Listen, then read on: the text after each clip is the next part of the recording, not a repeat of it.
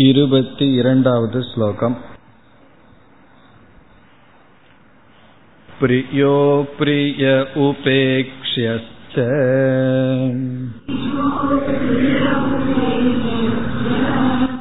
आकारा मणिगात्रयः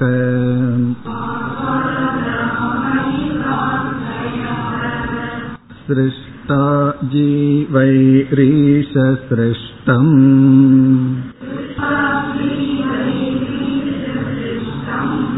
रूपं साधारणं त्रिषु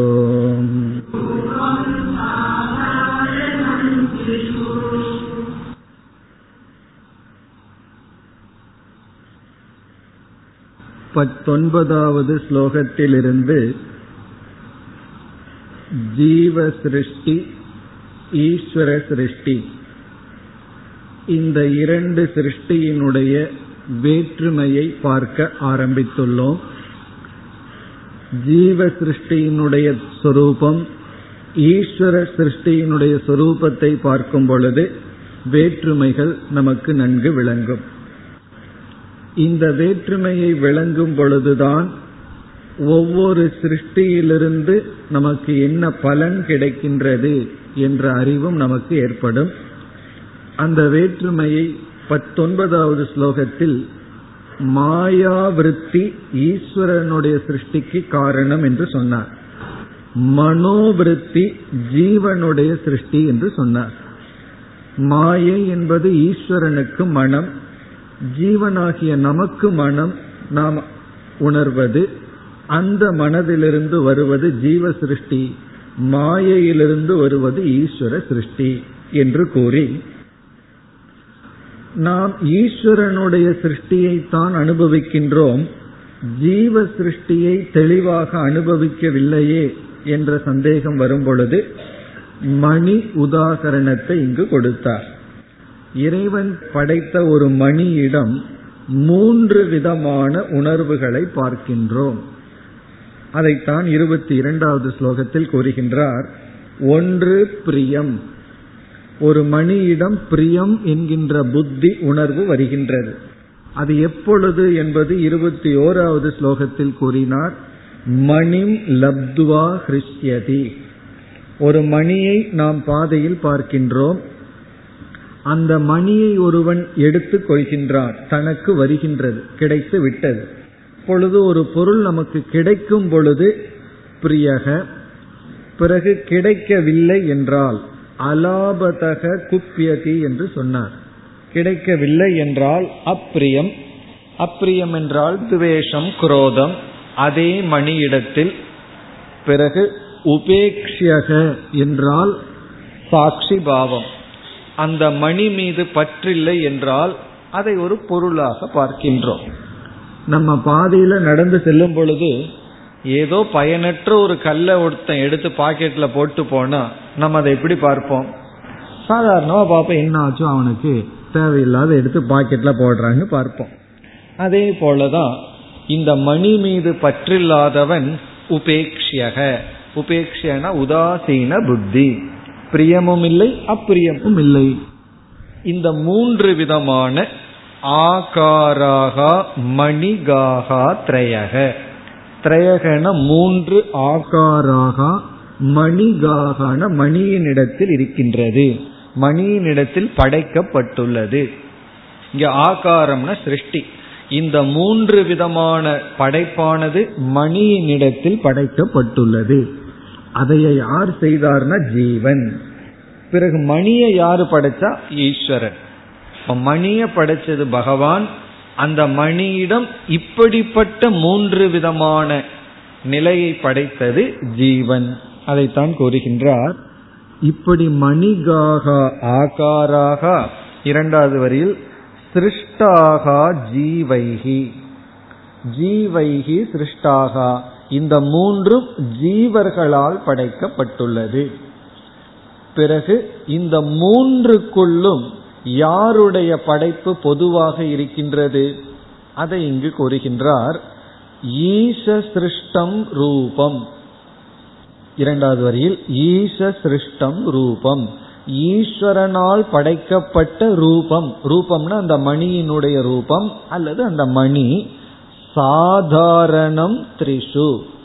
இந்த மூன்றிலும் பொதுவாக இருக்கின்றது. இங்க மூன்றிலும் என்றால் பிரியம் அப்பிரியம் உபேக்ஷக பிரியம்ங்கிற படைப்புக்குள்ளும் அப்பிரியம்ங்கிற படைப்புக்குள்ளும் பிறகு சாதாரண படைப்புக்குள்ளும் பிரியமும் இல்லை அப்பிரியமும் இல்லை அதில் சாதாரணம்னா பொதுவாக மாறாமல் இருக்கின்றது. அதே போல ஒரு மனிதன் அந்த மனிதனை வந்து ஒருவர் வந்து விருப்பத்துடன் பார்க்கின்றார். இனி ஒரு வந்து வெறுப்புடன் பார்க்கின்றார். இனி ஒருவர் அவரிடத்தில் விருப்பமும் இல்லை வெறுப்பும் இல்லை. இந்த மனிதன் மனித சரீரம் அவருடைய மனம் ஈஸ்வர சிருஷ்டி. அவரிடத்தில் நாம் வைக்கின்ற இந்த பாவனைகள் நம்முடைய ஜீவ சிருஷ்டி என்று மணி உதாகரணத்தை இங்கு கூறினார். இனி அடுத்த ஸ்லோகத்தில் மனித உதாகரணத்தை கூறுகின்றார். இப்ப நம்ம பார்த்ததுதான். ஒரே ஒரு பொருளிடத்தில் விதவிதமான சிருஷ்டிகள் வருகின்றது என்று மீண்டும் ஒரு திருஷ்டாந்தம் மீண்டும் ஒரு உதாகரணம். இதே கருத்துதான் அதாவது இருபத்தி ஒன்று இருபத்தி ரெண்டு. இந்த இரண்டு ஸ்லோகத்தில் கூறிய அதே கருத்துதான் அடுத்த ஸ்லோகத்தில் வேறொரு உதாகரணத்தில் வருகின்றது. இருபத்தி மூன்றாவது ஸ்லோகம். भार्यास्नुषा ननान्ता च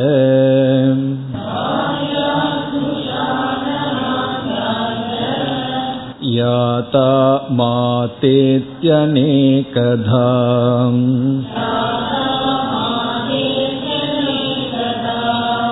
प्रतियोगि धिया योषिते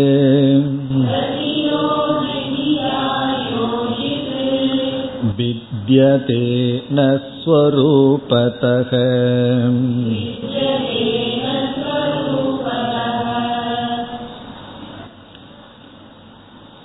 சென்ற ஸ்லோகத்தில் ஜடமான ஒரு மணியை ஈஸ்வர சிருஷ்டி என்றும் அந்த ஜடமான ஒரு மணியிடம் எப்படிப்பட்ட உணர்வுகளை பாவனைகளை வைக்கிறார்கள் அந்த பாவனைகளெல்லாம் ஜீவ சிருஷ்டி என்று சொன்னார். இந்த இடத்தில் ஒரு சரீரத்தை எடுத்துக் கொள்கின்றார் மனிதனை எடுத்துக் கொள்கின்றார் ஒரு பெண்ணை எடுத்துக் கொள்கின்றார். இரண்டாவது வரையில யோஷித். யோஷித் என்றால் ஸ்திரீ ஒரு பெண். அது வந்து யார் படைக்கிறார்? பகவான் படைத்த ஒரு சரீரம் ஒரு பெண். பிறகு அந்த ஒரே ஒரு பெண்ணிடம் விதவிதமான திருஷ்டி விதவிதமான மனிதர்கள் செய்கிறார்கள். அதற்கு உதாகரணம் முதல் வரியில சிலது சொல்ற.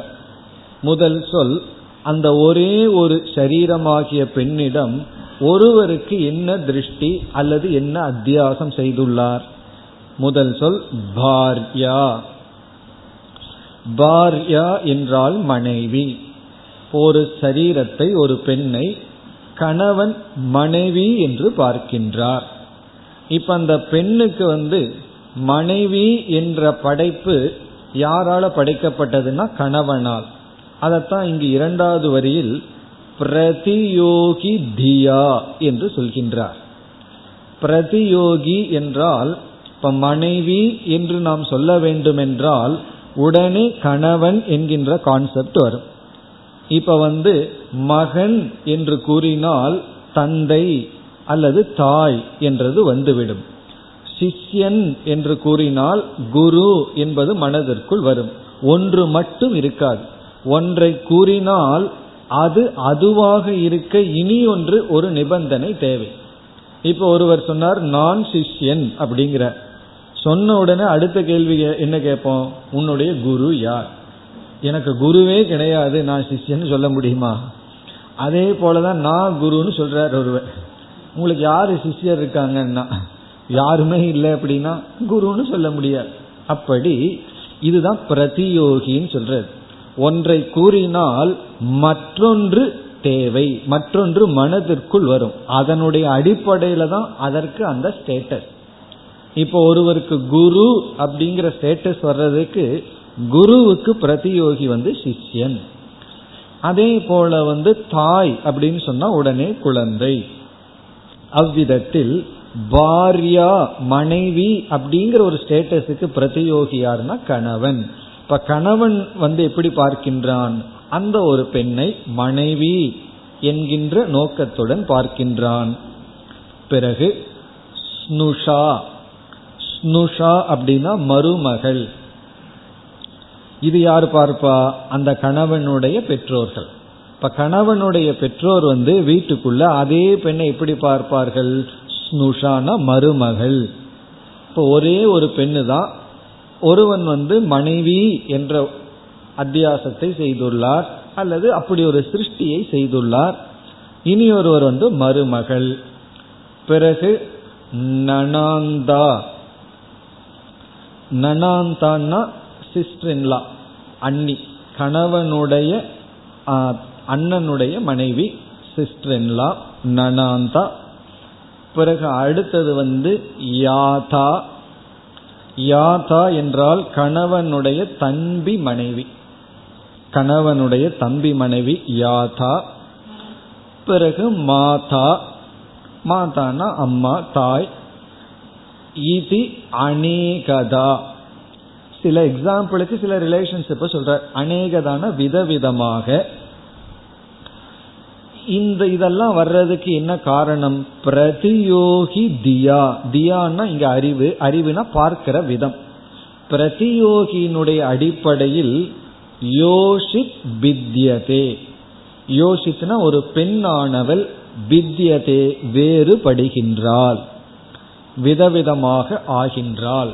ஒரே ஒரு பெண் வந்து பிரதியோகி அந்தந்த விதத்துல கூப்பிடுறதுக்கு இனி ஒருவர் இருந்தாக வேண்டும். அந்த பிரதியோகின் அடிப்படையில் விதவிதமாக ஆகின்றாள். இப்ப வந்து ஒரு பெண்ணை வந்து மனைவி என்று கணவன் சொல்வார். குழந்தை வந்து அம்மா என்று சொல்லும். கணவனுடைய பெற்றோர்கள் வந்து மருமகள் என்று சொல்வார்கள். இவங்கெல்லாம் தான் பிரதியோகி. இருக்கிறது என்னன்னா ஒரே ஒரு பெண். பிறகு ஸ்வரூபதக. அந்த பெண் சொரூபத்தில் மாறுபடுவதில்லை. ந சொரூபதக வித்யதே. அந்த பெண்ணிடத்தில் எந்த மாறுதலும் இல்லை. அது பகவான் படைத்தது. ஆனால் அதில் நம்ம பார்க்கின்ற விதம் நாம் உருவாக்குகின்ற உறவுகள் பிறகு அதனால நம்ம ஏற்படுகின்ற சங்கடங்களோ அல்லது சுகங்களோ இதெல்லாம் நம்ம படைத்தது. இப்போ ஒருவர் வந்து பகவான் படைக்கிறார். அவரை பற்றிய ஜட்ஜ்மெண்ட் எல்லாம் நம்ம படிக்கிறோம். அவர் இப்படி அப்படி. ஒருவரை பத்தி ஒன்று சொல்லிட்டா போதும். இவங்க வந்து அவங்க யாரு அப்படின்னு ஒரு கேள்வி ஏற்றுவார்கள். உனக்கு தெரியுமா? அந்த ஆள் யாரு? தெரியும். அவர் எப்படிப்பட்டவர்? அவ்வளவுதான். One hour ஓடியாச்சு. எப்படிப்பட்டவர்னா அவர் இப்படிப்பட்டவர் அவர் இப்படி பார்த்தேன் அவருக்கு இப்படி ஒரு குணம் இருக்குன்னு சொல்லி நமக்கு அந்த ஜட்ஜ்மெண்ட் இருக்கே. அதுதான் ஜீவ சிருஷ்டி. நம்மளாக அந்த மனிதர்கள் மீது எத்தனையோ போடுறோம். நமக்கு தெரிஞ்ச இன்ஃபர்மேஷன் என்ன? யாரோ ஒன்று ரெண்டு அவரை பற்றி சொல்லியிருப்பாங்க. அதை வச்சுட்டு மீதி பூரா அனுமானம் எல்லாம் அங்கதான் ப்ராக்டிஸ் பண்ணுறது எல்லா அனுமானத்தையும் போட்டு அவர் இப்படிப்பட்டவர் அப்படிப்பட்டவர். இதெல்லாம் யார் பண்ணுறாருன்னா நாம் செய்கின்ற காரியம் ஜீவனுடைய சிருஷ்டி.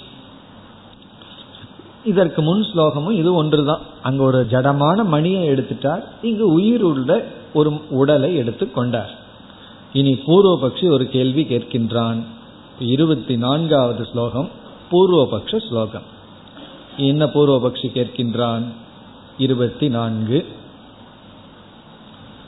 ननु ज्ञानानि विद्यन्ताम्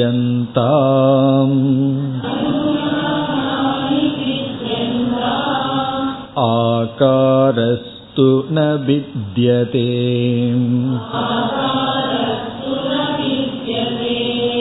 योषित्वपुष्यतिशयः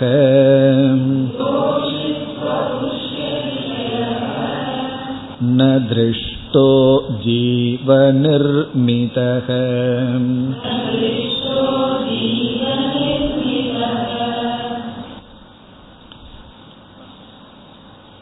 இங்கு பூர்வபக்ஷம் என்னவென்றால் முன் சொன்ன உதாகரணத்தையே பூர்வபக்ஷி எடுத்துக்கொண்டு கேட்கின்றான். பெண்ணினுடைய உடல் இறைவனால் படைக்கப்பட்டது. ஒவ்வொருவரும் ஒவ்வொரு விதத்தில் அழைக்கின்றார்கள். குழந்தை வந்து அம்மான்னு அழைக்கின்றது. பிறகு வந்து அவர்களுடைய பெற்றோர் வந்து மகள் என்று அழைக்கின்றார்கள். கணவனுடைய பெற்றோர்கள் வந்து மருமகள் என்று அழைக்கின்றார்கள். இதெல்லாம் ஜீவ சிருஷ்டின்னு சொன்னோம். ஆனா யார் எப்படி அழைத்தாலும் அந்த உடலை மட்டும்தான் நம்ம பார்க்கின்றோமே தவிர அந்த பெண்ணிடத்தில் வேற எந்த விதமான மாறுதலையும் நாம் பார்ப்பதில்லை. ஒரு புதிய படைப்பை நாம் அங்கு அனுபவிப்பதில்லை. இப்ப வந்து ஒரே ஒரு பெண் நின்று கொண்டிருக்கின்றால் சுற்றியும் உறவுகள் இருக்கின்றது. அந்த அனைத்து உறவுகள் அது அவரவர்கள் படைத்துள்ளார்கள் மனதில் கற்பனை செய்துள்ளார்கள். ஆனால் இவளிடத்தில் எந்த விதமான ஒரு அதிசயம் அதிசயம்னு ஒரு மாற்றத்தை நாம் பார்க்கவில்லை. இப்ப வந்து குழந்தை வந்து அம்மான்னு சொன்னா அந்த பெண்ணுக்கு வந்து ஒரு கிலோ அதிகமாகுது. அதே வேற ஒருவர் மருமகன் சொன்னா ரெண்டு கிலோ அதிகமாகுதுன்னு சொன்னா இப்படி ஏதாவது ஒரு அதிசயம் வரணும் அல்ல அப்படி இல்லை. அவர்கள் அப்படியே தான் இருக்கிறார்கள். எந்த எக்ஸ்ட்ரா திங்கும் அந்த பெண்ணினுடைய உடலுக்குள் வரவில்லை. அப்படி இருக்கையில் இங்கு எங்கு ஈஸ்வர சிருஷ்டியை தவிர ஜீவ சிருஷ்டிங்கிறது இருக்கின்றது. பூர்வபக்ஷி ஜீவ சிருஷ்டியை நான் பார்க்கவே இல்லையே. ஒரே ஒரு சரீரம் உடல். அந்த உடலை விதவிதமா பார்க்கிறார்கள் அவ்வளவுதான். எந்த விதமான மாற்றத்தையும் ஒரு படைப்பையும் ஒரு எக்ஸ்ட்ரா சம்திங் ஆடட் ஒன்றை சேர்க்கையையும் நம்ம வந்து அந்த பெண்ணினுடைய உடலில் பார்க்கவில்லையே.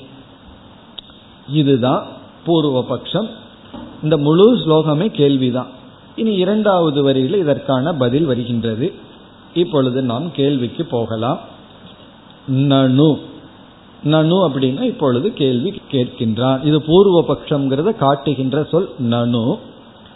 ஞானாணி பித்யந்தாம் ஞானாணி அப்படின்னு சொன்னா அந்த பெண்ணை பார்க்கின்ற விதம் ஞானாணி அந்த அறிவு. அந்த பெண்ணை நம்ம எப்படி பார்க்கின்றோம் என்பது பித்தியந்தாம் மாறுபடட்டும். அதில் மாற்றம் இருக்கட்டும். ஞானாணி. ஞானாணின்னு அந்த பெண்ணை பார்க்கின்ற விதம். என்ன குழந்தை வந்து அம்மாங்கிற விதத்துல பார்க்குது.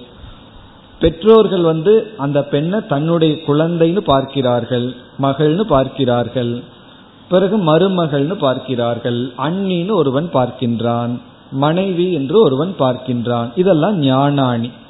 ஞானங்கள் பித்தியந்தாம் அதில் மாறுபாடு இருக்கட்டும். ஆகாரகது ந பித்தியதே ஆகாரகன பெண்ணினுடைய உடல் ஆனது மாறுபடுவதில்லை. அதாவது ஒரே ஒரு பெண் தான் இருக்கின்றாள். அங்க வந்து புதிய ஒரு பொருள் உருவாவது இல்லை. இப்ப அம்மான்னு சொன்னா திடீர்னு ஒரு மாற்றம். பிறகு வந்து மருமகள்னு சொன்னா அந்த பெண்ணிடத்தில் ஒரு மாற்றம். அப்படி ஏதாவது இருக்குன்னா கிடையாது. அந்த உடல் அப்படியே தான் இருக்கின்றது. அதை பார்க்கின்ற விதம் அவர்களுக்குள் இருக்கின்ற அறிவு மாறட்டும். பிறகு அந்த பெண்ணினுடைய உடலில் எந்த விதமான அடிஷன் எந்த விதமான அதிசயமும் இல்லையே. அதை இரண்டாவது வரியில் கூறுகின்றான். யோஷித் வபு வபுஷி. வபுன சரீரம் வபுஷின சரீரத்திற்குள் பெண் சரீரத்தில் அதிசயக அதிசயகன மாற்றம் அல்லது அடிஷன் ஏதாவது ஒன்று சேர்க்கை ந திருஷ்டக அறியப்படுவதில்லை. யாரால் செய்யப்பட்ட பெண்ணிடத்தில் ஈஸ்வரனால் செய்யப்பட்டது செய்யப்பட்டதுதான். இவ்விதம் பார்க்கிறதுனால அந்த பொருளிடத்தில் எதுவும் புதிதாக சேர்க்கப்படுவதில்லை. ஜீவ நிர்மிதக இப்ப ஜீவனால் செய்யப்பட்ட ஜீவ சிருஷ்டியினால செய்யப்பட்ட பெண்ணிடத்தில் எந்த விதமான மாற்றமும் இல்லை. ஈஸ்வரனால் செய்யப்பட்ட ஒரே ஒரு பெண் தான் இருக்கின்றாள். பிறகு அவர்கள் அதை பார்க்கின்ற அறிவில மாற்றம் இருந்துட்டு போகட்டும். அது என்ன ஒரு சிருஷ்டி? சிருஷ்டிங்கிறது பகவான் படைச்சது ஒன்றுதான். ஆகவே இங்கு எந்த இடத்துல ஜீவ சிருஷ்டி இருக்கின்றது? இதெல்லாம் எதற்கு சொல்றார்? நமக்கு அந்த ஜீவ சிருஷ்டினா என்னன்னு கொஞ்சம் தெளிவா புரியறதுக்காக ஜீவ சிருஷ்டியை பத்தி இப்படி சொல்றார். காரணம் என்னன்னா கடைசியில நம்ம விட வேண்டியது ஜீவ சிருஷ்டியத்தான் ஈஸ்வர சிருஷ்டிய அல்ல. ஆகவே அந்த ஜீவ சிருஷ்டியை கொஞ்சம் நுணுக்கமாக புரிந்து கொள்ள வேண்டும்னு சொல்லி பூர்வ பட்சம் எல்லாம் ஜீவ சிருஷ்டிக்கு வருகின்றது. ஈஸ்வரம் படைக்கப்பட்ட அந்த பெண்ணினுடைய உடலை தான் பார்க்கிறமே தவிர ஒவ்வொருவரும் ஒவ்வொரு விதமாக பார்த்த போதிலும் அந்த உடலில் எந்த விதமான அடிஷன் எந்த விதமான மாற்றமும் அல்லது உயரமோ அகலமோ ஒன்றும் மாறுவதில்லை. அப்படியே தான் இருக்கின்றது. அவரவர்களுடைய ஞானம்தானே மாறுகின்றது. அப்படி இருக்கையில் இங்கு எங்கு ஜீவ சிருஷ்டி இருக்கின்றது. இதுக்கு முன்னாடி சொன்ன ஸ்லோகத்தை படிச்சிருந்தா இந்த சந்தேகம் வராது. இருந்தாலும் இந்த சந்தேகம் வருகின்றது. இனி இதற்கான பதில் இருபத்தி ஐந்தாவது ஸ்லோகத்தில். இப்பொழுது இருபத்தி ஐந்து. मैवं मांसमयि योषित्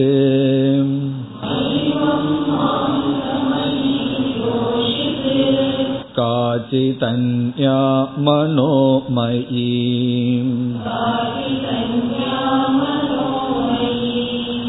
मांसमय्या अभेदेऽपि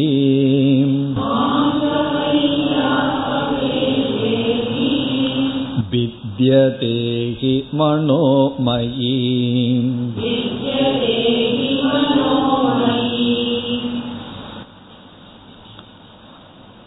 இந்த ஸ்லோகத்தில் சுருக்கமாக பதில் கூறுகின்றார் பிறகு மீண்டும் ஜீவ சிருஷ்டி விஷயத்தில் ஒரு பூர்வபக்ஷம் அடுத்த ஸ்லோகத்தில் வரும் அப்பொழுது மீண்டும் விளக்கப் போகின்றார் ஆகவே நமக்கு இந்த விஷயத்தில் தெளிவான விளக்கம் வரப்போகின்றது இப்ப இங்க சுருக்கமாக என்ன சொல்கின்றார்?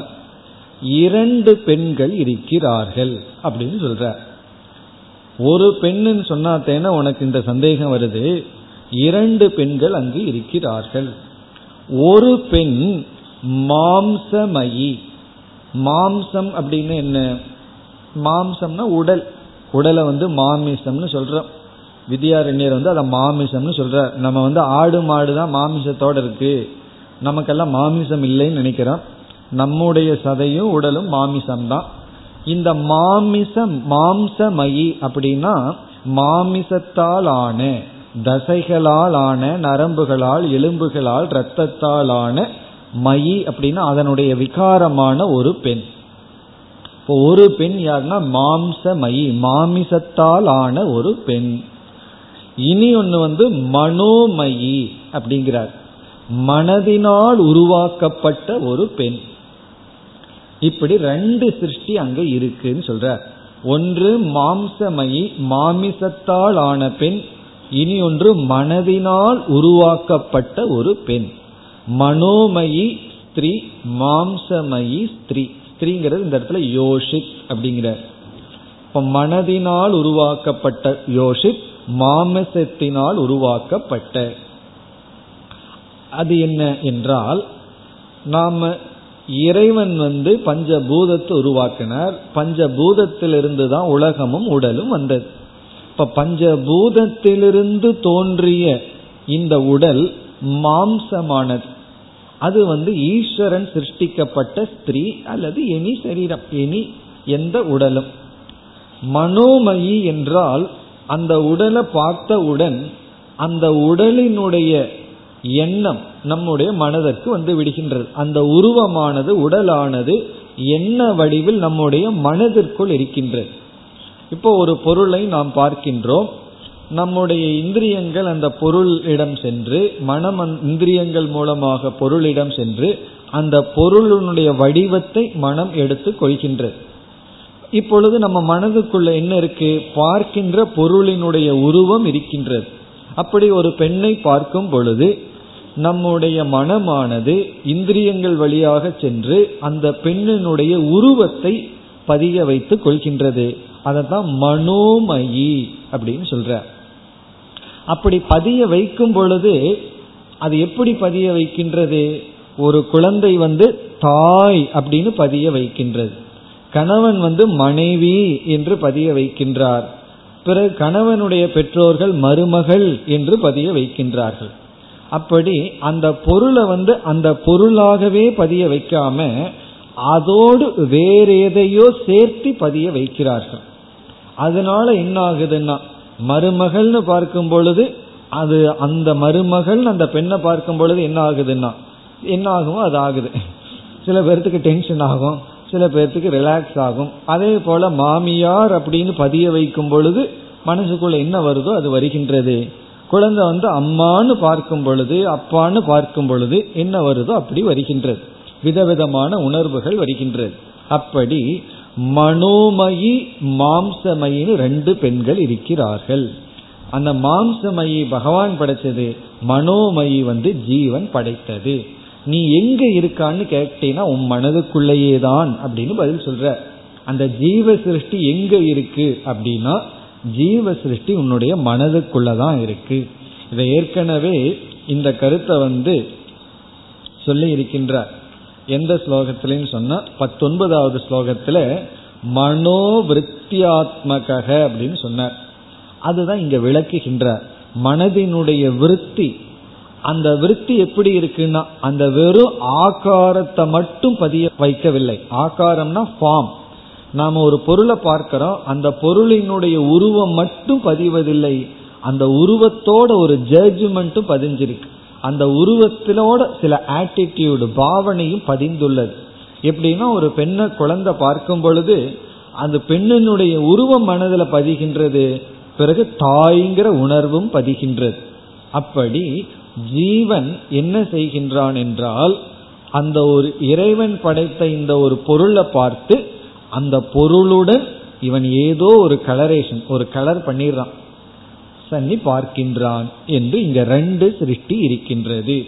இப்ப மனதில் இருக்கின்றது ஜீவ சிருஷ்டி வெளியில் இருப்பது ஈஸ்வர சிருஷ்டி. அதான் வேற்றுமைன்னு சொல்றார் பிறகு ஈஸ்வர சிருஷ்டிக்கு உபாதானம் மாயை ஜீவ சிருஷ்டிக்கு உபாதானம் நம்ம மனசு தான் நம்ம மனதினுடைய எண்ணங்கள் தான் ஜீவ சிருஷ்டி. அதைத்தான் இங்கு சொல்கின்றார். நீங்க கேட்ட கேள்விக்கு பதில் சொல்றார். ஒரு பூர்வபக்ஷம் வந்தது அங்க எங்க ரெண்டு பேர் இருக்காங்கன்னா ரெண்டு இருக்கு. ஒன்று மனம் இனி ஒன்று வெளியே. அதை கூறுகின்றார் மைவம். மா ஏவம். மா ஏவம்னா இல்லை. நீ சொன்னது கிடையாது. நீ சொன்னது கிடையாதுன்னு சொன்னா அங்க ஏது இரண்டு சிருஷ்டி ஜீவன் செய்தது ஒண்ணு கிடையாதுன்னு பூர்வபக்ஷி சொல்லியிருக்கான். அது கிடையாது. பிறகு என்ன? மாம்சமயி யோசித்து யோசித்துனா ஒரு பெண். அவள் வந்து மாம்சமயி. மாமிசத்தால் ஆனவள். காச்சித் அந்யா மனோமயி. காச்சித்னா இனி ஒன்று அந்யா. வேறாக இருக்கின்ற ஒன்று. அந்யான வேறு. மாம்சமயமாக இருப்பதை காட்டிலும் வேறான மனோமயி. மனோமயி யோசித் ஒன்று இருக்கின்றாள். அப்படி ரெண்டு இருக்கு. பிறகு என்ன சொல்றார்? இரண்டாவது வரியில இங்க பூர்வபக்ஷி சொன்னா சரீரத்துல எந்த மாற்றமும் ஏற்படவில்லை. அப்படின்னு அதை ஒத்துக்கிறார். சித்தாந்தி ஒத்துட்டு மாமிசமயமான உடலில வேற்றுமை கிடையாது. இப்ப பத்து பேர் இருக்கிறார்கள் அங்க ஒரே ஒரு பெண் இருக்கின்றால் அந்த ஒரே ஒரு பெண் வந்து ஒன்றுதான். மாமிசமயமான பெண்ணிடம் வேற்றுமை இல்லை. ஆனா அந்த இடத்துல பத்து விதமான மனோமயமான பெண் இருக்கின்றார். அப்ப வேற்றுமை யாரிடம்னா மனோமயத்துல தான் வேற்றுமை இருக்கின்றது. அப்ப ஈஸ்வர சிருஷ்டி ஏகம் ஜீவ சிருஷ்டி அநேகம். ஜீவ சிருஷ்டி பல. எவ்வளவு ஜீவ சிருஷ்டினா எவ்வளவு ஜீவனோ அவ்வளவு ஜீவ சிருஷ்டி. எவ்வளவு ஈஸ்வர சிருஷ்டினா? ஒரே ஒரு ஈஸ்வர சிருஷ்டி. இந்த உலகம்தான் ஈஸ்வர சிருஷ்டி. இந்த உலகத்துல எத்தனை ஜீவர்களோ அத்தனை ஜீவ சிருஷ்டி. அதைத்தான் சொல்றார் மாம்சமையாக அபேதே அபி. மாமிசமயமான சிருஷ்டியில் பேதம் இல்லாத பொழுதும் அபேதே அபி. அபேதேன வேற்றுமை கிடையாது. இப்ப பூர்வபக்ஷி கேட்டா சரீரத்துல எந்த வேற்றுமையும் வரவில்லையேனா நம்ம ஒத்துக்கிறோம் வரவில்லை தான் மாமிசமயமான படைப்பில் எந்த வேற்றுமையும் இல்லை. பிறகு வித்யதேகி மனோமயி. மனோமயி வித்யதே. மனோமயமானது வித்யதே வேறுபடுகின்றது. இப்ப மனோமயமான சிருஷ்டி வேறுபடுகின்றது. இப்போ ஒரு பொருளை வந்து பத்து பேர் பார்த்தா அந்த பொருள் வந்து பகவான் படைச்சது அப்படியே இருக்கு. ஆனா அந்த பத்து பேரும் அந்த பொருளை பார்க்கிற விதம் பத்து விதமா இருக்கு. அதனாலதான் நாலு பேர் நாலு சொல்லுவார்கள்னு சொல்லுவோம். நம்ம என்ன பண்ணினாலும் நாலு பேர் நாலு விதத்துல சொல்லுவார்கள்னு ரொம்ப சாதாரணமா சொல்லிட்டு போயிடுறோம். காரணம் என்னன்னா அது ஜீவ சிருஷ்டி. ஒருவர் வந்து அதிகமா பேசிட்டு இருந்தா என்ன பேசிட்டே இருக்காருன்னு சொல்லுவார். பேசாம இருந்தா உம்முன்னு இருக்காருன்னு சொல்லுவார். அளவா பேசினா பாரு அளந்து பேசுறான் பாருன்னு சொல்லுவான். என்னதான் சொல்றது? அல்லது பேசிட்டே இருக்கிறவன் அவர் ரொம்ப யதார்த்தமானவர்னு புகழ்ந்து சொல்லலாம். பேசாம இருக்கிறவரை பொருள்படுத்தலாம். அதை நம்ம பொருள்படுத்த கூடாதுங்கிறது வேதாந்தம். அவர்களை எப்படி பொருள்படுத்தினாலும் நம்ம கண்டிக்க கூடாதுங்கிறது வேதாந்தம் தான் நம்ம சொல்ற முக்கியமான ஒரு வேல்யூ இப்ப இந்த இடத்துல இந்த ஒரு உண்மையை நம்ம புரிஞ்சுக்கணும். அவரவர்கள் அவரவர்களுடைய குணத்தின் அடிப்படையில் இந்த உலகத்தை பார்க்கிறார்கள். அதனாலதான் ஒருவர் வந்து உலகத்தை யாரையுமே நான் நம்ப மாட்டேன்னு சொல்றது அவரை குறிக்கின்றது. அப்படி சொல்றவங்கள நம்ம நம்ப கூடாது நான் உலகத்துல எல்லாத்தையும் நம்புறேன்னு சொல்றவங்கள தான் நம்ம நம்பணும். இப்போ நான் யாரையுமே நம்ப மாட்டேன்னு சொன்னா அதுல இருந்து என்ன தெரியுதுன்னா அவர் அவரை காட்டி கொடுத்துக்கிறார். அதனால வந்து அவரை புரிஞ்சுக்கணும்னா நீங்க யாருன்னு அவர்கிட்ட கேட்டக்கூடாது கேட்டோம்னா அவர் சொல்றதெல்லாம் தப்பா இருக்கு. அப்படியும் புரிஞ்சுக்கலாம். என்னென்ன சொல்றாரோ ஆப்போசிட்டா புரிஞ்சுக்கலாம். அவரை பத்தி புரிஞ்சுக்கணும்னா யாரையாவது பத்தி சொல்லி அவரை பத்தி நீங்க என்ன சொல்லுங்கன்னு சொல்லணும். அவரை பத்தி இவர் என்ன சொல்றாருங்கிறதுல இருந்து அவரை நம்ம புரிஞ்சுக்க வேண்டியதில்லை. அவரை புரிஞ்சுக்கலாம். சொல்றவரை நம்ம புரிந்து கொள்ளலாம். அப்படி இந்த உலகத்தில் இருக்கிற பொருள் ஒண்ணுதான். ஒவ்வொருவரும் ஒவ்வொரு விதத்தில் அதை பார்க்கின்றார்கள். அதனாலதான் சொல்றார் மனோமயி வித்யதே மனோமயமான பெண்ணானது மாறுபடுகின்றாள்.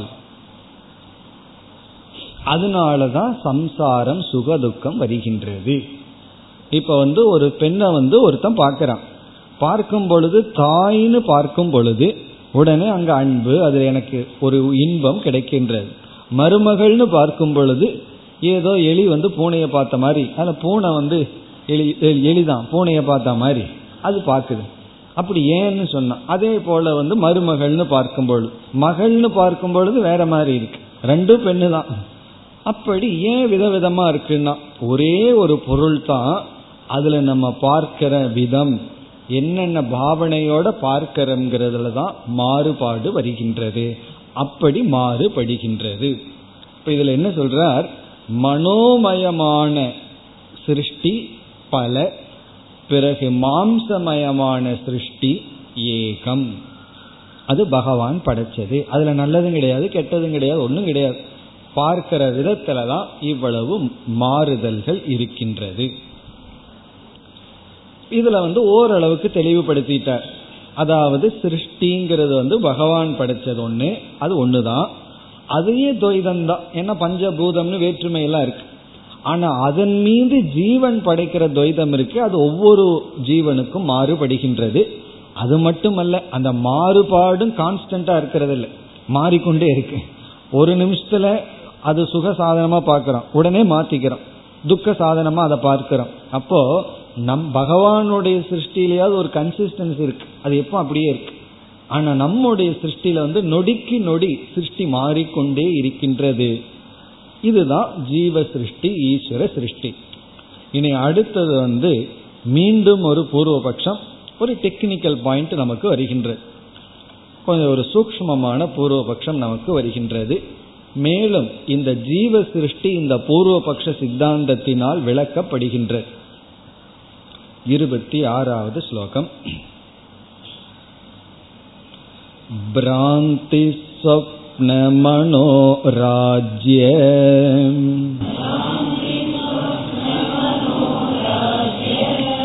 स्मृतिष्वस्तु मनोमयम्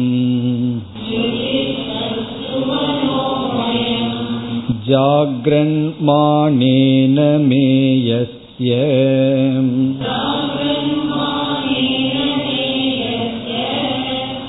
न मनो मयतेति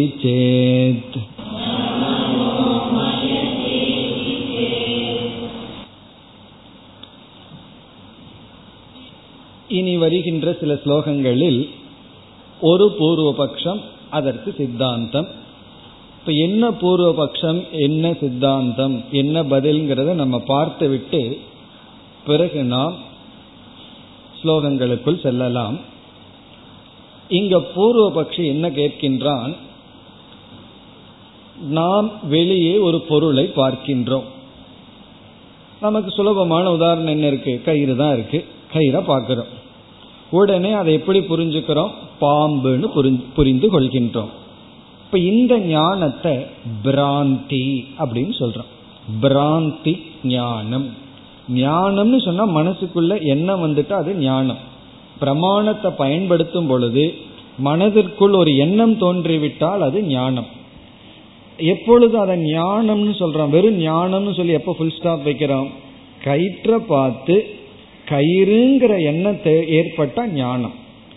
கயிற்ற பார்த்து பாம்புங்கிற எண்ணம் ஏற்பட்டா பிராந்தி. அதாவது விபரீத ஞானம் பிராந்தி. அது ஒரு அனுபவம் நமக்கு இருக்கு. பிறகு இனி ஒன்று சொல்றா? சொப்பனம். சொப்பனம்னா கனவு. கனவுல எத்தனையோ பொருள்களை பார்க்கிறோம். ஆனா அந்த பொருள்கள் எல்லாம் உண்மையில இருக்கா? அப்படின்னு கேட்டா கிடையாது. கனவுல நம்ம எத்தனையோ பொருள்களை பார்க்கிறோம் அது கிடையாது. பிறகு பூர்வபக்ஷி இனியொரு உதாரணம் சொல்றா மனோராஜ்யம். மனோராஜ்யம்னா உங்களுக்கு தெரியும் பகல் கனவு கண்டு கொண்டு இருக்கிறது. நேரம் போகல அப்படின்னு சொன்னா உட்கார்ந்துட்டு நான் இது வாங்கணும் அது வாங்கணும் எனக்கு இது கிடைக்கணும். இப்போ இங்கே இவர் சைக்கிளுக்கு காத்தடிக்கிறதுக்கு காசு இருக்காது. அப்படியே உட்காந்துட்டு வந்து நான் இந்த கார் வாங்கணும் அதில் இப்படி நான் உட்காந்து போயிட்டு இருக்கணும் இந்த மாதிரி கற்பனை பண்ணிட்டு இருந்தா. அதான் மனோராஜ்யம்ங்கிறது. சும்மா உட்காந்து எதையாவது கற்பனை பண்ணிட்டு இருக்கிறது. பிறகு வந்து ஸ்மிருதி எதையாவது அனுபவத்தை மனசுல கொண்டு வர்றது.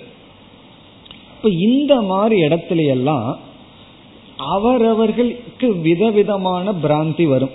பிராந்திக்கு நியமமே கிடையாது. தப்பு பண்றதுன்னு சொன்னா தப்பா புரிஞ்சுக்கிறது அதுலயும் சரியா தான் தப்பா புரிஞ்சுக்கணும்னு சொல்ல முடியாது. எப்படி வேணாலும் தப்பா புரிஞ்சுக்கலாம். அது ஜீவ சிருஷ்டி ஓகே. நாமளாக தப்பா புரிஞ்சுக்கிறது. பிறகு வந்து சொப்பனம் காண்றது அப்படித்தான். அவரவர்களுக்கு அவரவர்கள் சொப்பனம் வரும். விதவிதமான கனவு வரும். எனக்கு வர்ற கனவு தான் உங்களுக்கும் வரணும்னு சொல்ல முடியாது. நான் பார்க்குற மாதிரி தான் கனவு பார்க்கணும்னு சொல்ல முடியாது. மனோராஜ்யம் ஆளுக்கு ஆளு மாறுபடும். ஒவ்வொருவரும் ஒவ்வொரு மனோராஜ்யத்தில் இருப்பார்கள். பிறகு ஒவ்வொருவரும் எதை எதையோ நினைப்பார்கள். இங்க பூர்வபக்ஷியினுடைய அபிப்பிராயம் என்னவென்றால் பிராந்தி சொப்பனம் மனோராஜ்யம் ஸ்மிருதி. இப்படிப்பட்ட எண்ணங்கள் எல்லாம் ஜீவ சிருஷ்டின்னு நான் ஏற்றுக்கொள்கின்றேன். அதை அக்செப்ட் பண்ணிக்கிறேங்கிறான். உன்னுடைய சொப்பனை வந்து ஜீவ சிருஷ்டியா இருக்கட்டும். ஏன்னா நீயாக கற்பனை பண்ணின ஒரு உலகம். பிராந்தி அது உன்னுடைய சிருஷ்டியா இருக்கட்டும். மனோராஜ்யம் அதுவும் உன்னுடைய சிருஷ்டி. நீயாக கற்பனை பண்ணி வச்சிருக்க. அதே போல ஸ்மிருதி இதெல்லாம் உன்னுடைய சிருஷ்டியாக இருக்கட்டும். அது வந்து மனோமயமாக இருக்கட்டும். அதையை ஏற்றுக்கொண்டு பிறகு ஞானம் இருக்கே. அதைய நான் வந்து மனோமயம்னு ஜீவ சிருஷ்டின்னு ஏற்றுக்கொள்ள முடியாது. இப்போ ஒரு நம் பெண்ணை பார்க்கிறோம். அந்த பெண்ணை வந்து பெண்ணுன்னு நம்ம பார்க்கிறோம். அதற்கு மேல அது அம்மானு கூப்பிடுறதோ அல்லது மருமகள்னு சொல்றதோ அது செகண்ட் ஆனா அந்த பெண் அப்படின்னு பார்க்கிறது வந்து அது விவகாரத்துல இருக்கு. அது இப்போ ஒரு சிலை இருக்கு. சிலைய மெழுகுவர்த்தினால செய்ய மெழுகுனால செய்யப்பட்ட சிலைய பெண்ணுன்னு பார்த்துட்டோம்னா அது வந்து தவறு தான் அது வந்து நம்முடைய கற்பனை. ஆனா பெண்ணை வந்து பெண்ணுன்னு பார்க்கும் பொழுது அது வந்து ஜீவ சிருஷ்டி அல்ல. அது ஈஸ்வர சிருஷ்டி அது மனோமயமாக இருந்தாலும் அதுல வந்து ஜீவன் என்ன புதுசா படைத்துள்ளான்? அவனாக படைத்தது என்னன்னா பிராந்தி சொப்பனம் மனோராஜ்யம். இவைகளெல்லாம் தான் மனோமயமான ஜீவ சிருஷ்டி பிறகு ஞானம் வரும் பொழுது அங்கேயும் மனோமயம் வருது. அதை நான் ஜீவ சிருஷ்டின்னு ஏற்றுக்கொள்ள மாட்டேன் இதுதான் பூர்வ பட்சம் இப்ப பூர்வ என்ன சொல்றான்? ஞானம் நடைபெறுகின்ற இடத்தில். இப்ப நான் கண்ணை திறந்து மனதை பயன்படுத்தி இந்த டேபிள பார்க்கிறேன். இது மேல ஒரு புஸ்தகம் இருக்கு வாட்ச் இருக்கு. என் மனதுக்குள்ள என்ன வந்திருக்கு? இந்த புஸ்தகத்தை போல ஒரு மனோமயமான விருத்தி வந்திருக்கு. இந்த இடத்துல ஒரு வாட்சை பார்க்கிறேன். அந்த வாட்சிலிருந்து ஒரு மனோமயமான விருத்தி வந்துள்ளது. இப்ப பூர்வபக்ஷி என்ன சொல்றான் இதுல எங்க ஜீவ சிருஷ்டி இருக்கு? பொருள் இருக்கு. அதுக்கு தகுந்த விருத்தி எண்ணத்துல வந்திருக்கு. நான் இந்த புஸ்தகத்தை பார்த்து அதை வேற மாதிரி நினைக்கிறேன். என்ன சில புஸ்தகம் எல்லாம் ஒரு டிராயர் மாதிரி இருக்கும். அது புஸ்தகம் மாதிரி இருக்காது. அல்லது சில வீட்டில் நம்ம பார்க்கலாம். ஃப்ளவர் இருக்கு. என்னைக்குமே ஃப்ரெஷ்ஷாக இருக்கும். அது மேலே தண்ணியெல்லாம் வேற ஸ்ப்ரிங்கிள் ஆன மாதிரி இருக்கும். போய் பார்த்தோம்னா தொட்டு பார்த்தோம்னா அது என்னன்னா பிளாஸ்டிக்காக இருக்கும் இப்போ நான் அந்த மலரை பார்த்து பிளாஸ்டிக்கை பார்த்து மலர்னு நினைச்சேன்னா அது என்னுடைய சிருஷ்டி. அது பிளாஸ்டிக்னே நான் பார்த்தேன்னா அதுல இன்னும் தப்பு இருக்கு. அது ஞானம் தானே. அப்போ அறியாமையினால வர்ற எண்ணம் சொப்பனம் இந்த மாதிரி இடத்துல எல்லாம் ஒரே ஒரு சிருஷ்டி தான் இருக்கு. வெளிய பொருள் கிடையாது. உங்க மனதில தான் என்ன ரூபமான சிருஷ்டி இருக்கு ஆனால் ஒரு பொருளை அப்படியே நம்ம பார்க்கும் பொழுது நமக்கு வெளியும் பொருள் இருக்கு அதனுடைய பிரதிபிம்பம் தான் மனசுல இருக்கு அது எப்படி ஜீவ சிருஷ்டி ஆகும்? அப்ப இங்க என்ன நியமத்தை சொல்றான்? பிராந்தி முதலிய இடமெல்லாம் ஜீவ சிருஷ்டியா இருக்கட்டும். பிரமாணத்தை பயன்படுத்தி வர்ற அறிவு வந்து ஜீவ சிருஷ்டின்னு ஏற்றுக்கொள்ள மாட்டேன். இதுதான் பூர்வபக்ஷம்.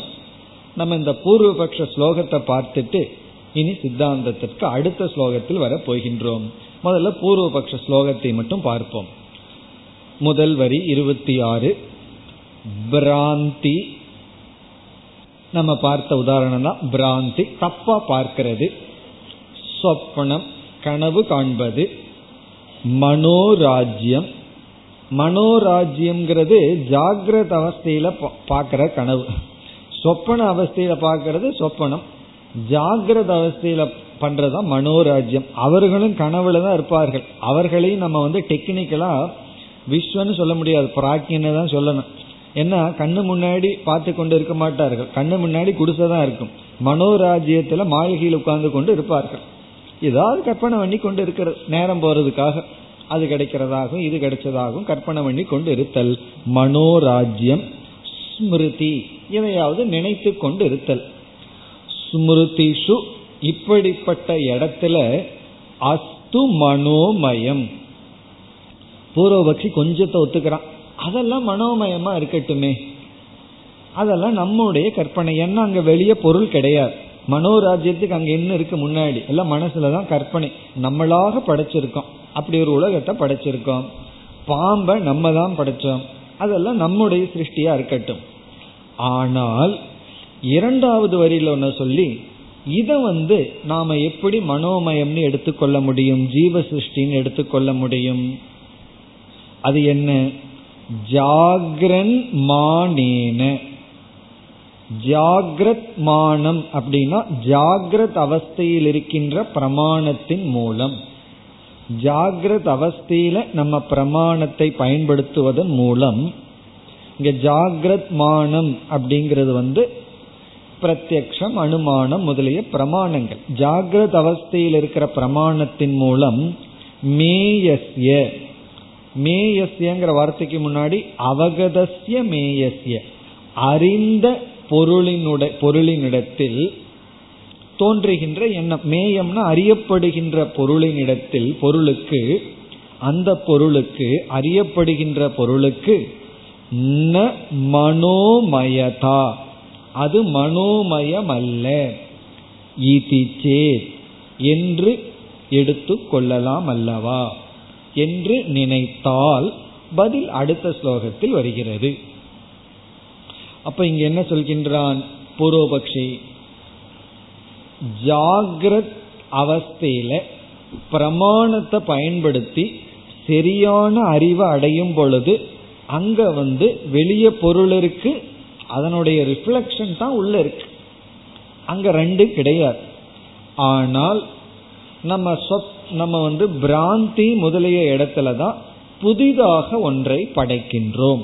இப்ப கயிற்ற பார்த்து கயிறுங்கிற எண்ணம் வந்துட்டா அங்க ஒரே ஒரு படைப்பு தான் கயிறு இருக்கு அதனுடைய எண்ணம் மனசுல இருக்கு. கயிற்றை பார்த்து பாம்புங்கும் பொழுதுதான் ஜீவனே உன்னை படைக்கிறான். ஜீவன் எப்பொழுது சிருஷ்டி செய்யறான்னா பிராந்தியில தான் சிருஷ்டி செய்கின்றான். பிறகு வந்து சொப்பனத்துல சிருஷ்டி செய்கின்றான். மனோராஜ்யத்துல சிருஷ்டி செய்கின்றான். கற்பனை பண்ணி கொண்டிருக்கின்றான் அல்லவா இது வேணும் அது வேணும்னு சொல்லி. ஆனால் ஞான விஷயத்துல அவன் என்ன சிருஷ்டி செய்கின்றான்? ஒரு சிருஷ்டியும் அவன் செய்வதில்லையே. இப்ப அறிவாக இருப்பது ஜீவ சிருஷ்டி அல்ல. விபரீத ஞானம் சொப்பனம் மனோராஜ்யம் இந்த இடத்துலதான் ஜீவ சிருஷ்டி. இதைத்தான் நான் ஜீவ சிருஷ்டி என்று ஏற்றுக்கொள்கின்றேன். இதுதான் பூர்வபக்ஷம். இப்ப ஜாகிரத் மானத்தின் மூலமாக மேயஸ்ய மேயத்திற்கு பொருளுக்கு மனோமயம் மனோமயமாக இருத்தல் என்பது கிடையாது. இனி நம்முடைய பதில் என்ன?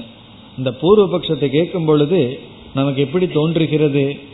சரியா சொல்லியிருக்கானே பூர்வபக்ஷி கரெக்டா இருக்கே அப்படின்னு தோன்றுகிறது. இப்ப நமக்கே தோன்றும் போது இவருக்கு தோன்றாதா? வித்யாரண்யருக்கு. அதனால பூர்வபக்ஷிய கொஞ்சம் ஒத்துக்கிறார். சரிதான்னு சொல்லி பதிலை ஆரம்பிக்கின்றார். இருபத்தி ஏழாவது ஸ்லோகத்தில் பதில். बाडं मा नेतु मे येन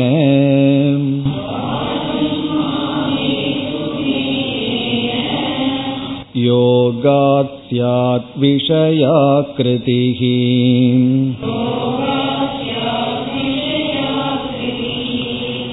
भाष्यवार्तिककाराभ्याम्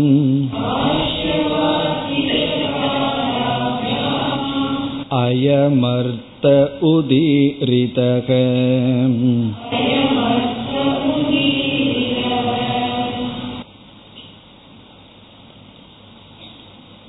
வித்யாரண்யர் இதற்கு பதிலை கூறி நான் இப்படி பதில் சொன்னா நீங்கள் என் மீது விசுவாசம் உங்களுக்கு வராது இந்த கருத்தை வந்து சங்கராச்சாரியாரும் பிறகு சுரேஸ்வராச்சாரியாரும் கூறியுள்ளார்கள் சொல்லி பிரமாணத்தை கொடுக்க போகிறார் இப்ப இரண்டாவது வரியில நான் சொல்ற பதில் நான் சொல்ற கருத்து வந்து சங்கரரும் சுரேஸ்வரரும் ஏற்றுக்கொண்ட கருத்து தான் அப்படின்னு சொல்லி தன்னுடைய கருத்தை சொல்றார். இப்ப முதல்ல சொல்றார் முதல் சொல் வந்து பாடம். சமஸ்கிருதத்துல பாடம்னா சரிதான் அப்படின்னு அர்த்தம். இதற்கு முன்னாடி மைவம்னு மைவம்னா இல்லைன்னு அர்த்தம். அதுக்கு ஆப்போசிட் வந்து பாடம். யாராவது சொல்லி நம்ம ஓகேன்னு சொல்றோம் அல்லவா? அந்த ஓகே தான் சமஸ்கிருதத்துல பாடம். அப்படின்னு சொன்ன என்ன? நீ சொல்றது ஓகே அப்படின்னு சொல்லிட்டு பிறகு பதில் சொல்ற. அதுல ஒரு மாற்றத்தை கொடுக்கிற காரணம் இங்கு பூர்வபக்ஷி கூறுவதில் முற்றிலும் தவறில்லை. சில சமயம் பூர்வபக்ஷி பூரான்னு தப்பா சொல்லுவான். சில சமயம் பாதி தப்பா சொல்லுவான் பாதி சரியா இருக்கும் பாதி புரிஞ்சும் புரியாமல் இருக்கும். அதனால பாடம் நீ சொல்றது சரிதான். ஆனால் இதுல இருந்து என்ன தெரியுதுன்னா நீ சொல்ற விதத்திலையும் நம்ம சிந்திச்சு விளக்கம் கொடுக்கலாம். அப்படி ஒரு பிரக்கிரியை எடுத்துக்கலாம்னு அர்த்தம். அதாவது விதவிதத்துல விளக்கலாம்னா உன்னுடைய ஆங்கிள்லையும் நம்ம சிந்திச்சு ஒரு கோணத்துல விளக்கலாம். ஆனா அதை விட பெட்டர் வந்து இதுன்னு சொல்ற. அதனால இந்த இடத்துல பூர்வபக்ஷிய முழுமையா நிராகரிக்கவில்லை. பாடம். சரிதான். நீ சொல்றபடி எடுத்துக்கலாம். எப்படின்னு சொன்னா பிராந்தி சொப்பனம் இதை மட்டும் மனோமயம்னு எடுத்துட்டு மீதிய வந்து கிடையாதுன்னு சொல்லலாம். ஆனால் அப்படி பெரியவர்கள் கூறவில்லை. அவர்கள் எப்படி கூறுகிறார்கள் அப்படிங்கிறத வந்து இனி விளக்குகின்றார். இப்ப இந்த ஸ்லோகத்தை பார்ப்பதற்கு முன் நம்முடைய சித்தாந்தம் என்ன நம்முடைய கருத்து என்னன்னு பார்ப்போம். இப்ப இந்த ஸ்லோகங்கள்ல நம்ம பார்க்க போற கருத்து வந்து எப்படி நமக்கு ஞானம் ஏற்படுகிறதுங்கிற விசாரம். எப்டிமாலஜி அப்படின்னு வந்து ஆங்கிலத்தில் சொல்வது அதாவது ஞானம் நமக்கு ஏற்படுகின்ற ஸ்டெப்ஸ் நமக்கு எந்தெந்த படிகளில் ஞானம் ஏற்படுகிறது. இது ஒரு ரொம்ப அழகான டாபிக் ஒரு அறிவு நமக்கு எப்படி வருதுங்கிற அறிவு இல்லாம நமக்கு அறிவு வந்துட்டு இருக்கு அதாவது நமக்கு எப்படித்தான் ஒரு ஞானம் வருதுன்னு தெரியுதான்னா தெரியல ஆனா ஞானம் வந்துட்டு இருக்கு இப்ப நம்ம எப்படி தெரிஞ்சுக்க போறோம்? எந்த ஒரு அறிவு எப்படி ஏற்படுகிறது? இந்த விசாரத்தை தான் எப்டிமாலஜின்னு சொல்றது. எப்டிமாலஜின்னு சொன்னா அறிவு ஏற்படுகின்ற விதம்.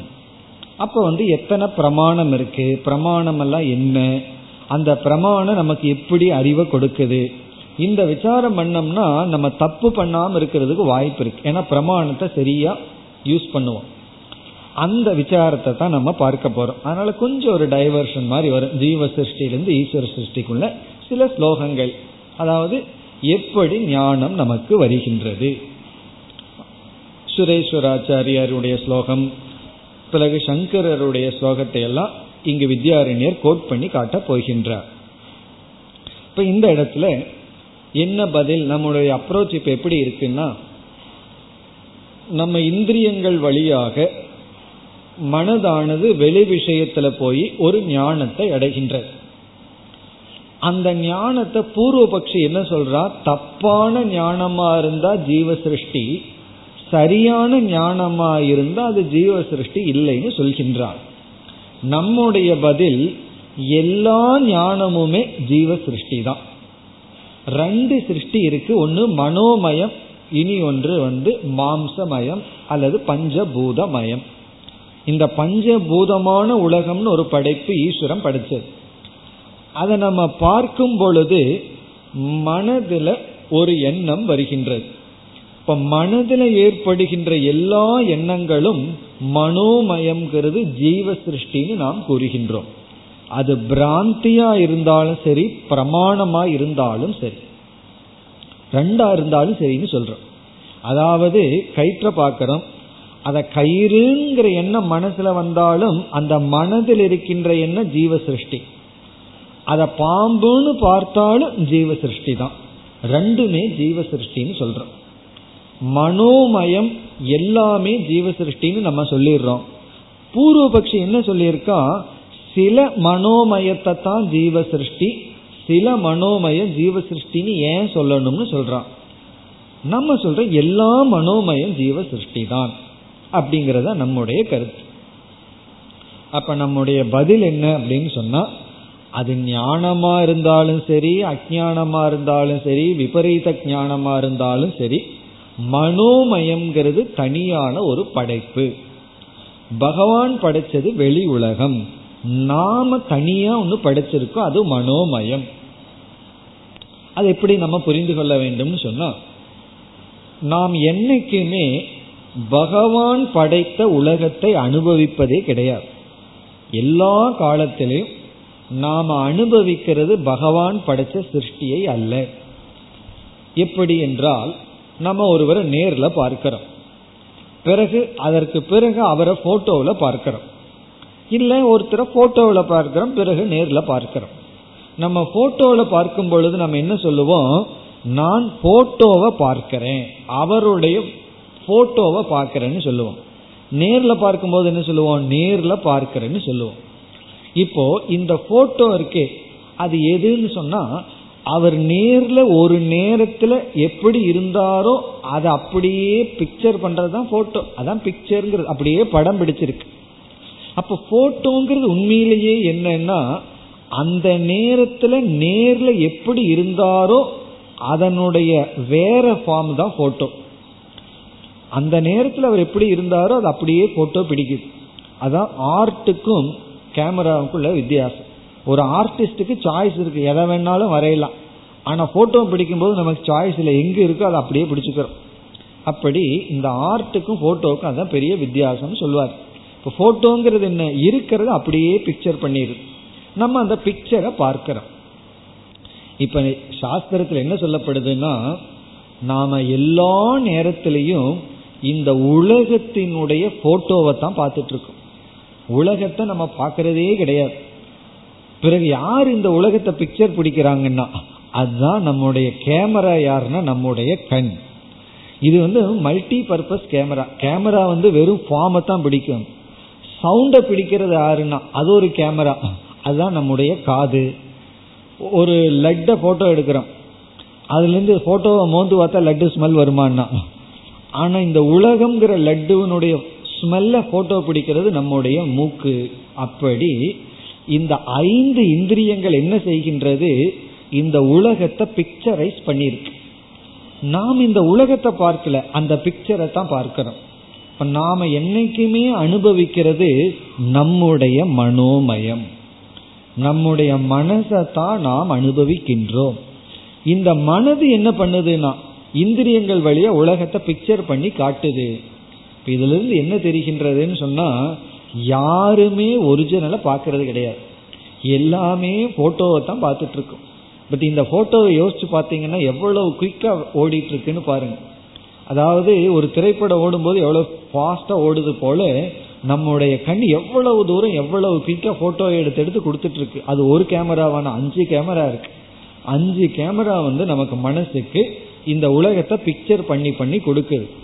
அந்த போட்டோ என்ன அப்படின்னா நம்முடைய தாட்ஸ் நம்முடைய எண்ணங்கள் விருத்தி. நம்ம அந்த போட்டோவை பார்க்கறதுங்கிறது நம்முடைய எண்ணம். அந்த எண்ணத்துக்கு விஷயம் உலகம். ஆனா அந்த உலகத்தை நம்ம பார்க்கறதில்ல நாம எண்ணங்களை தான் அனுபவிக்கின்றோம். இதை எப்படி நிரூபிக்கிறது அப்படின்னு சொன்னா நாம உண்மையிலேயே உலகத்தை தான் பார்க்கிறதா இருந்தால் நமக்கு கயிற்றிலிருந்து பாம்பு தெரியவே தெரியாது.